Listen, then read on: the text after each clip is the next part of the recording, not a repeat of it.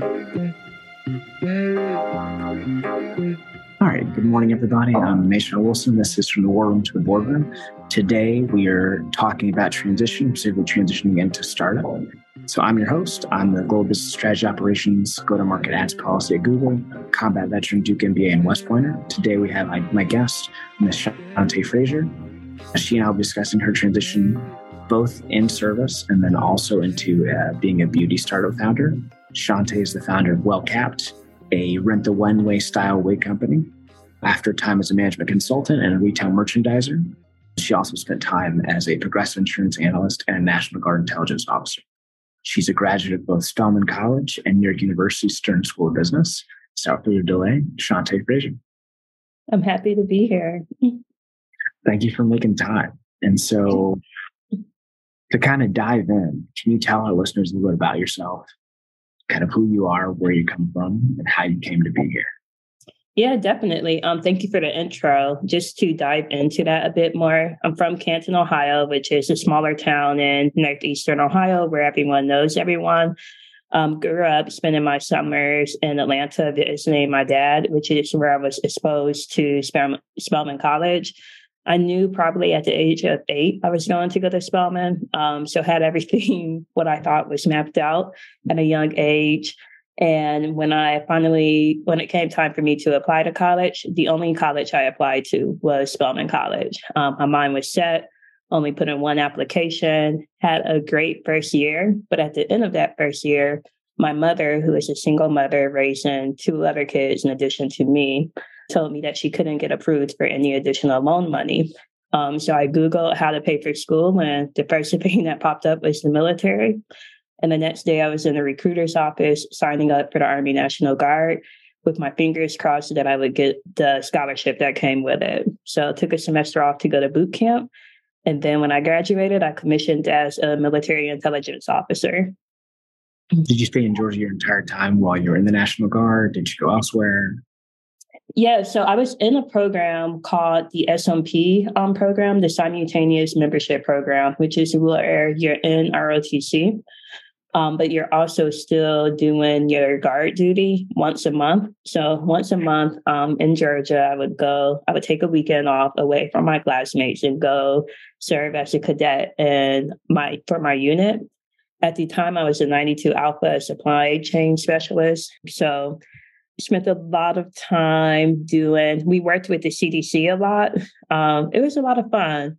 That's how i spent my one weekend every month. It was additional money for college. I was the first person from spelman college to be in the smp program and it didn't guarantee a scholarship but luckily i was able to get this scholarship by increasing my chances by going through boot camp. And you know that as a cadet, it's not mandatory for you to go to boot camp, but it increases your chances for the scholarship. So I signed up to go to boot camp, and it was, I had no clue what I was signing up for, but it was definitely quite the experience, and I learned a lot. So I don't regret it. and so when you were making that decision to decide, you know, National Guard or reservist versus active duty. Kind of talk us through that decision process and kind of why you decided National Guard compared to the other routes. Um, so they had different scholarship options, and I ended up going with the. I just, I knew I didn't want to go active duty because I kind of had. I knew I wanted to get into the business world, but I knew I wanted to be in the military wasn't sure if active duty was the right call. So really the decision came down to reserve or National Guard. And I ended up taking National Guard because the lifestyle fit what um, it allowed me to be more flexible. And also the scholarship program was better for me at that time. So yeah, it was mostly me deciding between the reserves and the National Guard. And the major difference is who owns you, basically. Um, so the reserve is at the federal level and the National Guard is at the state mm-hmm. level. So at the time I was in the Georgia National Guard when I commissioned. And then when I moved to Ohio to start working for Progressive Insurance as an analyst, I um, switched to the Ohio Army National Guard. Yeah, that makes perfect sense. Yeah. And so, based on that leadership journey, can you tell us about where you are now and kind of what brought you to that point? Yeah, so um, I was in Ohio for six years doing the one week in a month and then two weeks over the summer uh, with the Ohio Army National Guard, but also working full time as an analyst for Progressive Insurance. And I started looking around trying to figure out what was next for me. Um, and I had no clue what I wanted to do, but I knew I wanted more ownership of my work. And I thought the best way to get those skills that I needed was to go to business school. So I joined MLT, which is where I met you, Management Leadership for Tomorrow, and was exposed to a brand new world of different possibilities. At the time, I had no clue what venture capital was, uh, what management consultant was. I don't even think I knew what investment banking was outside of knowing that you had to, well, thinking that you had to live on Wall Street and sell things. So MLT was great for exposing me to a brand new world of opportunities. So ended up at NYU Stern, and at that time I started. Um, I did my summer internship at Amazon in their retail leadership development program, and then went full time at PwC in the procurement operations group. And then from there, decided I wanted to start my own company. So did something called a venture studio, which is where they invest in you as an entrepreneur. And you work with the venture studio to come up with a different idea. Um, so over four weeks, each week you're pitching a new idea. And WellCapped was one of those ideas that I pitched. People fell in love with it. I knew I was the target market. So I fell in love with it and decided to go full time to work on that company in April 2022.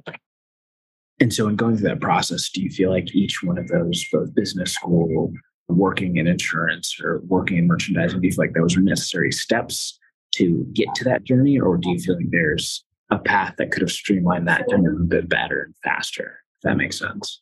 Great question. At the time, I felt like I was blindfolded throwing darts at a wall and I had no clue what I was doing. I was really just going with my gut and intuition. But when I look back at it now and all of the different experiences I had from the military to being an analyst and learning how to put use data to tell a story to working at PwC on procurement deals and M&A deals to then going to Wayfair and working on figuring out how the product detail page um, increases shopper confidence when I look back on all of those experiences, I see now how all of them have led me to this place. Uh, it skills that you need as a leader for a startup, right? Um, in the military, the main thing that you learn as an officer is how to make high impact decisions under pressure. And when you think about all of the training, when they have like when they have the noises going off in the background and they try to mimic a battlefield. Like that's teaching you how to make a decision when everything is going to hell, right? when everything's going bad. And that's one of the main things you need, one of the main skill sets that you need as a leader of a startup. No, that makes a lot of sense. And so I guess in making that transition are you now a full-time startup founder or do you still split your time between national guard and being a startup founder? What does that look like for you? Yeah now i'm a full-time startup founder. Um, so my typical day looks like me waking up um, around five or six in the morning. It's supposed to be five but i normally don't really get out of bed until six o'clock. Um, and then i'm spending the first hour or two going through emails um, mapping out my day it's quiet time basically and then I get my daughter. I have a three year old daughter, so I'm getting her ready for daycare around eight o'clock. Um, I drop her off right at nine o'clock, and then I try to reserve an hour or at least 45 minutes for physical activity three times a week.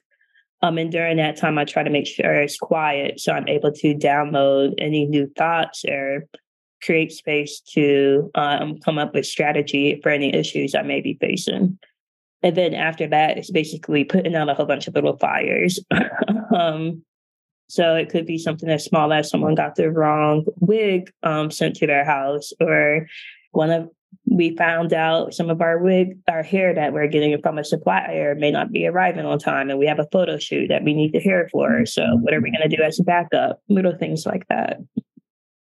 And so, as a startup founder, how do you balance, I guess, all of those competing priorities, especially when you're really dual hatting between execution and strategist and visionary leader. How do you kind of multi hat all of those and kind of get it all done in a given day? Learning how to prioritize is very important as a startup leader. Everything feels really important, um, especially when you're in the early stages and you don't have a lot of resources available. Um, everything feels like it needs to be at the top of the list. So what I do when I'm prioritizing is figuring out if this doesn't get done, what breaks? And if nothing is going to break, then I can move that down lower in priority. Um, but just making sure that I'm keeping keeping in mind like hey these are the things that have to be done and these are the things that can be done tomorrow and then also making sure that I'm leaving space to just think. I think as a lot of times as leaders, whether you're in the startup world or as you know in corporate world, we forget to leave time to think. And that's so important when your job is to come up with new strategies or to come up with new ideas. You want to make sure you're reserving bandwidth in your brain to just have space to think. And that can look like different things. It can look like going on a walk once a day um, meditating for 20, 35 minutes, but just leaving time for your brain to not have to think about anything, but download new strategies. So, how are you kind of pacing yourself, or are you kind of structuring yourself to make sure that you have that time to think download? Is it, you know, hey, I have a, a journal, I I have this given practice how you're really thinking about I guess, your space and becoming a bit of an expert, but also kind of bringing that innovation and novelty to that space at the same time. Yeah, so I've always been a journaler. I've journaled since I was maybe 10, maybe younger than that. So I've kept a journal. My whole life is documented in little notebooks. Um, and that allows me to reflect. And reflection is so important when you're learning new lessons every day. I'm able to look back on, hey, this decision that I made may not have been the best decision in that minute. Here's what I would do different in the future. And then look back on those lessons that I have documented. Another thing that I think has been really helpful is connecting with other entrepreneurs in Atlanta and learning from their um, best practices, what's worked for them, um, what didn't work for them, having those honest, transparent conversations to figure out what other people have done that's worked well and mistakes that they've made along the way. That way, I don't have to learn those same mistakes through experience. Oh, amazing points. And so, when you were making that transition out of the National Guard, can you talk about kind of that thought process? One, and then two, you mentioned kind of mentors who in your network were you reaching out to navigate that space? Was it undergrad folks? Was it people in the National Guard? Kind of who were those folks for you? So, for the first question, when transitioning out the National Guard, for me, the decision um, was easy because of timing. Towards the end of my six year contract, I was about to begin um, business school. So for me, it just made sense to instead of renewing my contract and trying to find a new base and a new unit in New York, just to let that contract in. When it came to finding mentors and people who I could talk to about different decisions I had to make in my personal life, professional life, for my career, what I did was look at people who I admired, whether they were in the military, they had a role that I knew I wanted to look at, or if they model different ethos that I admired. I looked for those people, set up time to take them out to coffee, um, take them out to lunch. And during that time, I slowly built a relationship that felt authentic to both of us, and, and they just became informal mentors. A lot of those people I still keep in touch with now. So you kind of found something more organic, eventually let that cultivate into a natural sponsorship or um, kind of advocacy. So kind of you're both pouring into it, if I understood that correctly. Yep. And I've always done that, even in the corporate world, looking for people who held roles that I knew that I wanted. Um, offered to take them out for coffee, for lunch, for dinner, whatever, and just kind of put their brain and let that relationship develop over time points. And so, along that, as you kind of left the National Guard, along with those benefits and transition into business school, how did you think about kind of planning to leave and kind of benefits, especially like going back to school as a student and kind of all the things that come along with that. How did you think about that particular process? I think the main thing that I was concerned about was the VA home loan. I've made sure before even leaving the Army, I made sure that I had hit all of the requirements to still get the VA loan. So my advice for anyone looking to do looking to think if this is the right time to transition to the civilian world full time would be to look at the benefits, um, talk to your VA loan, make sure that you're hitting the minimum requirements at least. Um, for the things that you know that mean a lot to you. I had already used a lot of my Montgomery GI Bill for my undergrad. Um, so that, and I knew I was only going, I wasn't going to school past an MBA. I'm still standing on that. so that was important to me. So I went and made sure the benefits that I cared about, I would still qualify for.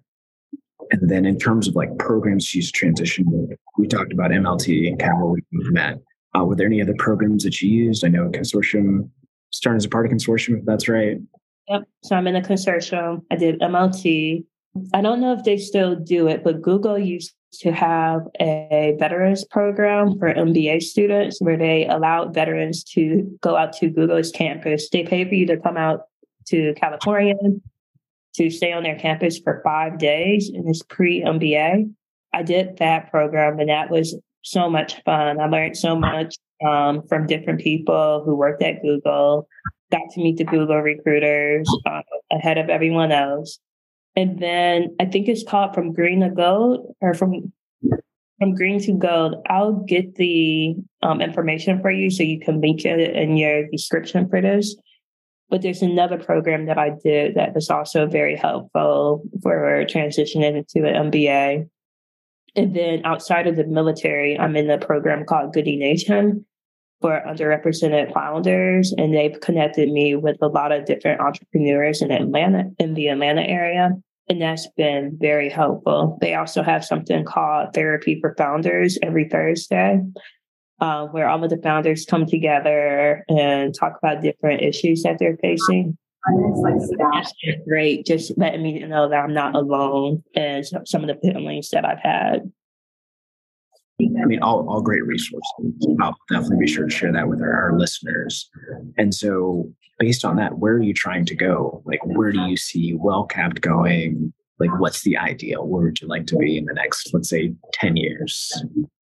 Yeah, so right now, WellCapped is a wig rental company, meaning our members pay a monthly fee. They get a new wig each month. When they're done with it, we use um, cosmetologists here in Atlanta to sanitize, clean, and restyle the wig. Long term, our vision is to build Netflix for beauty products. And what that means is using predictive modeling to put the right beauty products in front of the right consumers. And that goes back to my analyst days at Progressive Insurance, where I used a lot of quantitative data to figure out what cohort people should belong in based on their marital status, their gender, age, where they lived. Now I want to see if I can use a lot of qualitative data to put the right mascara, shampoos, conditioners in front of you. And we're starting with wigs because people who wear wigs are typically hyper consumers of beauty. Over the next five years, seven years, I'm going to continue to build out WellCapped, um, scale into different categories. Um, and then we'll see where we go from there. But I'm really excited about the company no, we wish you all the best and your future unicorn status, all that great stuff. I think I remember watching some of your performances both at the HBS like venture competition and backing from Tristan Walker uh, of Bevel. And so kind of can you talk through some of the lessons that you learned in not only being a founder, being an intelligence officer, and kind of how those lessons have really matriculated into your startup founder journey?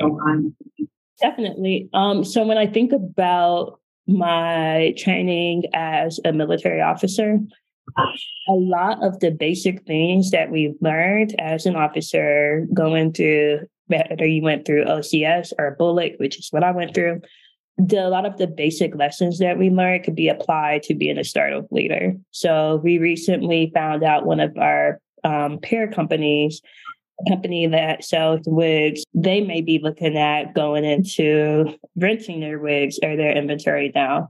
And immediately I went back to the troop leading procedures. So here's the issue. Um, let me make sure the rest of the team is aware of the issue. Um, let me come up with a tentative plan.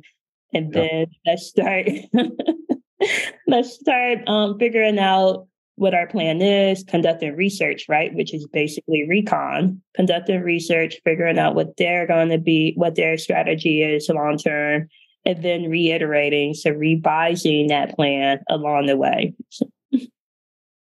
Um, basics, the oldies but the goodies. Can you also talk about kind of some of the resources that you used, whether it's books or podcasts, to really help navigate that journey and kind of really leverage some of those lessons in your transition process? Yeah. So the first thing, when people tell me that they want to start a company and they want to go the VC route, so venture capital, the first thing I tell people to read is Venture Dollars, and it basically breaks down to you everything that you need to know about VC funding, if it's the right um, funding for your company, if it is, how to move forward, how to find investors, and also how to make sure you're not getting a bad contract. The second book that I recommend is a book called Traction there's two traction books, both I recommend. One talks about how to gain traction using different marketing channels. The second one is called uh, basically walks you through how to set your company up um, from A to Z. And then Startup CEO is another good book. Um, it talks to you about setting up your board of advisors, board of directors, um, your cadence of meetings, who should be meeting and when, and also uh, but you should be communicating with investors and customers and uh, people who are champions of your company. All great points. I'm going to add those to my reading list today. And so, if you had to compare your job as a startup founder to like a military parallel, how would you think about it? Is it like you're an XO, you're kind of back to acting a PL, you're on staff. Is it all in the above?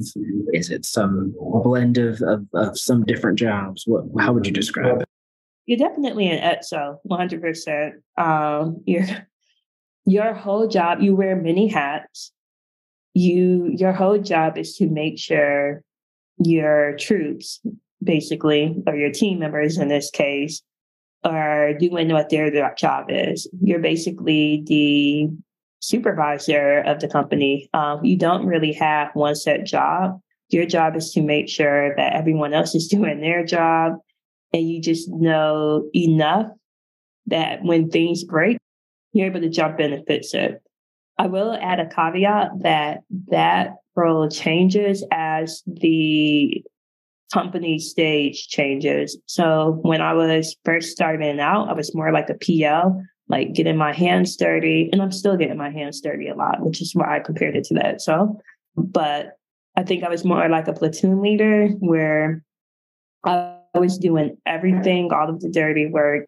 And now I've been able to transition into more of an XO role as I've added more people to the team and learned how to outsource a lot of work uh, which is a big part of being a startup leader, learning what you can outsource and what has to stay in house. And, I'm sure that role will evolve as we continue to grow that that does make a lot of sense. It kind of connects those dots. And so, kind of as you're rowing it steering the ship, how do you make sure that you get the right people on the ship? Whether it's you, are trying to find that respective commander or other PLs, how do you make sure that you're getting those right individuals, whether it's a co-founder or chief of staff, to like get into the vision and also make sure that the right person for the job?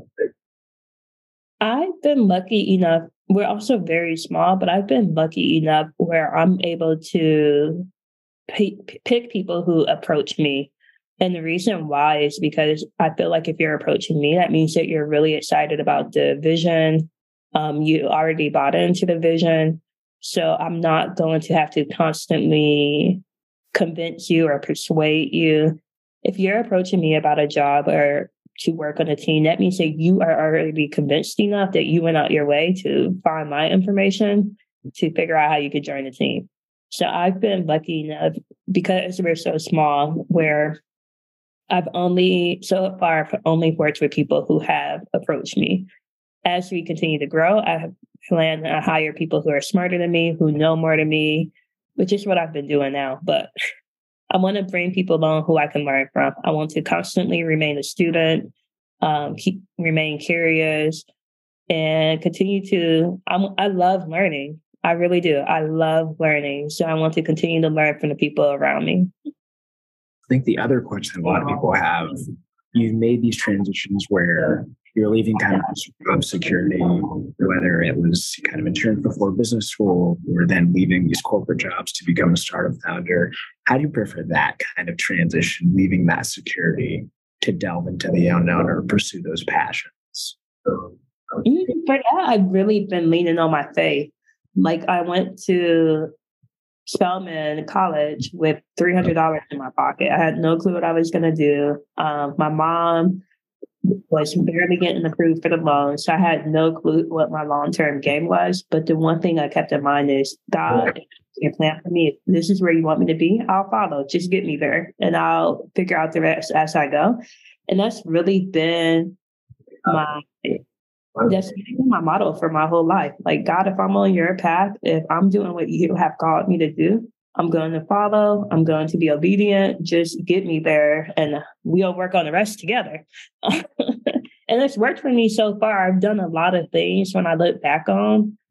Like, that was not very, that was very smart, very logical. And it ended up even applying to Spelman, uh, like not having any backup schools to apply to that was not a smart decision. Um, but I've done a lot of things that didn't make sense to them at the time, but it ended up working out for me. So I've learned to just trust that when I have a desire in my heart, um, I first pray about it. If God put that desire in my heart, then I'm going to go after it. And I trust in God enough that I hope that He'll mm-hmm. figure it out.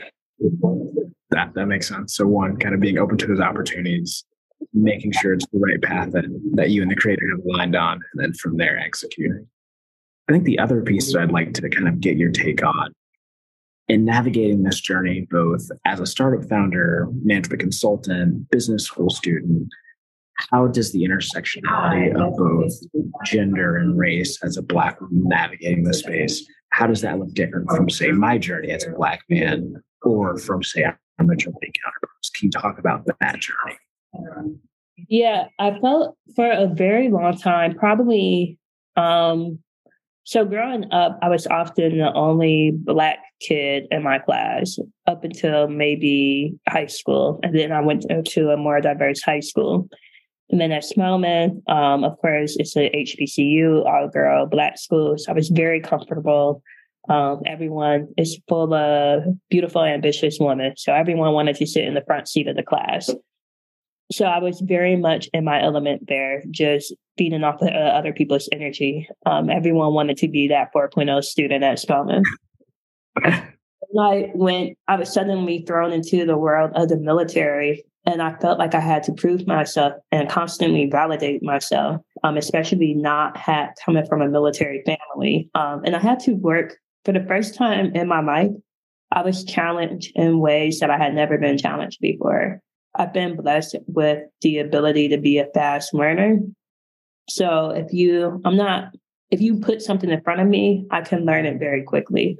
I've been blessed with that. In the military, I barely passed my PT test. Um, I had to like really do, I wasn't familiar with weapons. So I had to do a lot of research to become familiar with the terminology that they were using. So I was challenged in a way I had never been challenged before. And on top of that, I was dealing with a lot of imposter syndrome, figuring out if I was had made the right decision, if I was in the right place. And I felt like I constantly had to validate myself. And the same with the consulting world. Um, I had a partner come up with to me after I had just got done giving a presentation. I received a lot of pe- um, a lot of compliments from that presentation. A partner came up to me and said, "Hey, you know, we have to do lunch be- um, very soon. I want to make sure I'm talking to all of the diversity hires and making sure that they feel welcomed here." it felt like such a slap in the face. So once again, I felt myself shutting down, um, just constantly feeling like I had to exert so much energy to validate myself. And now working for um, WellCapped, I yeah. finally feel like I have my place again where I don't have to validate myself. Um, I, I didn't really bit about about what I'm talking to because I face firsthand a lot of the issues that I'm trying to solve. So I I feel like I finally am in an environment where I feel welcome, I feel celebrated, not just tolerated. So it feels good. and I hope that we're able to keep that same spirit as we grow. And do you feel like kind of coming into that own and feeling like you're accept you're you're not you're kind of championed rather than just tolerated? Did that come as a matter of time and experience, or more that you're pursuing this passion project where you can kind of forge your own path? What do you think kind of kind of led to that kind of feeling, that empowerment, if you will? To clarify, it's not that there's an absence of doubt, but the feeling of knowing that I'm solving a real problem overshadows that doubt. And that comes from the customers. Like we haven't been spending any money on marketing, but we are still growing. We get emails all of the time from members who are thanking us for offering the service that was unheard of before we came around. So that I know that we're on the right path. We still have a lot to figure out, but I know that we're solving for the right problems. And that gives you a confidence that no grade on the paper, no end of the year review, no promotion can give you. No, amazing, amazing points. And so, kind of the last piece, if you look at your journey and had to one talk about no your transition from the National Guard, but your journey on the whole, and talk to say a young Spelman College alumna or MLT or, or National Guardsman, kind of what would you change about your journey and transition process or, you know, anything that you would do better or differently? I know it's going to sound very cheesy and cliche, but I wouldn't change anything. That's not to say I don't regret anything. Like I could spend all day telling you all of the things I regret. But when I look back at the bigger picture, I see how those twists and turns were able to equip me with something that I need for today. So whether it be a lesson or some type of grit that I didn't have before, or um, a callus. And when I talk about callus, I'm talking about literally when you think about when you're working out and you get the callus on your hands. Those are protection, right? Forms of protection. It's an extra layer of skin that you didn't have there before, but they're forms of protection. You don't want soft hands when you're working out.